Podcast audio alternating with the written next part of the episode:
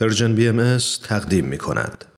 و ما این روزها به یاد تو امروز مناجاتی است از حضرت عبدالبها به یاد هزاران پناهجویی که در این روزهای سرد پاییزی در حاشیه مرزهای کشورهای لهستان و بلاروس پای پیاده و با دست تهی به دنبال سرپناهی امن می گردند. کودکان، جوانان و زنان و مردان ایرانی، افغانی، کرد و عراقی که بدون شک در میانشان دانشجو، فارغ و تحصیلان دانشگاه، متخصصان علوم و فنون، پیشوران هنرمند و صنعتگر و معلمان و پرستاران هستند که برای دست یافتن به آینده روشن و نجات خود و فرزندانشون از فقر، ناامنی، سرکوب و نابرابری مجبور به ترک سرزمین مادریشون شدند و حالا در مرزهای دور و ناآشنا در میان یک بحران سیاسی هدف بیتوجهی و حتی مورد خشونت و ضرب و شتم قرار گرفتند. تصاویر یک دختر جوان کرد، سه کودک و یک زن باردار در میان 27 پناهنده جانباخته ای که اخیرا قایقشان در کانال مانش غرق شد نمونه دیگری است از این فاجعه بزرگ انسانی که هنوز قلب حاکمان و قدرتمندان جهان رو به درد نیاورده و کابوس وحشتی است که همچنان وجدان خفته بشریت رو بیدار نمی‌کنه. یاد شما در این روزها و در همه روزها زنده و پایدار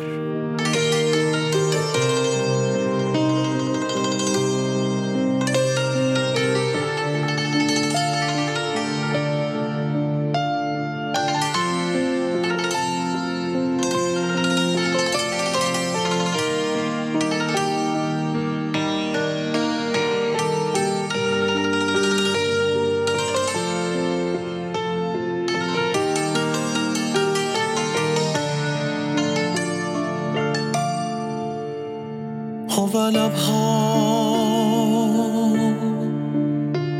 ای پروردگار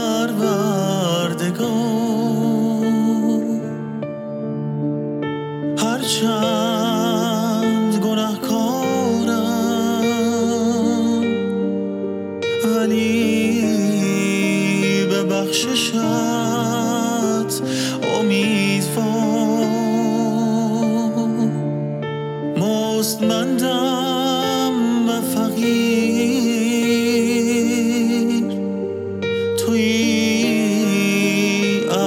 ارجمند و مجیر دردمندم و حقیر.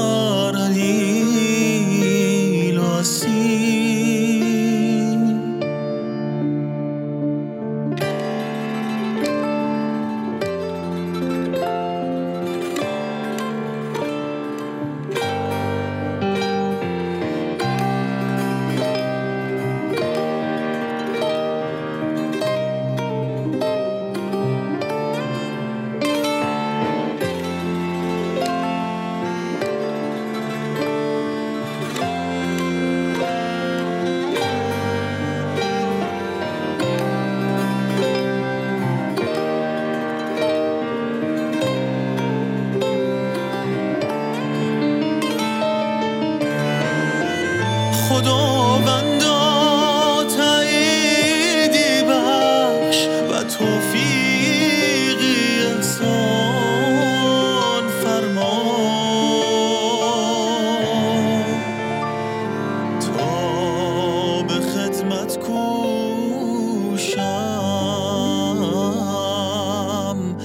بردای موهبت پوشم سلسبیل عنایت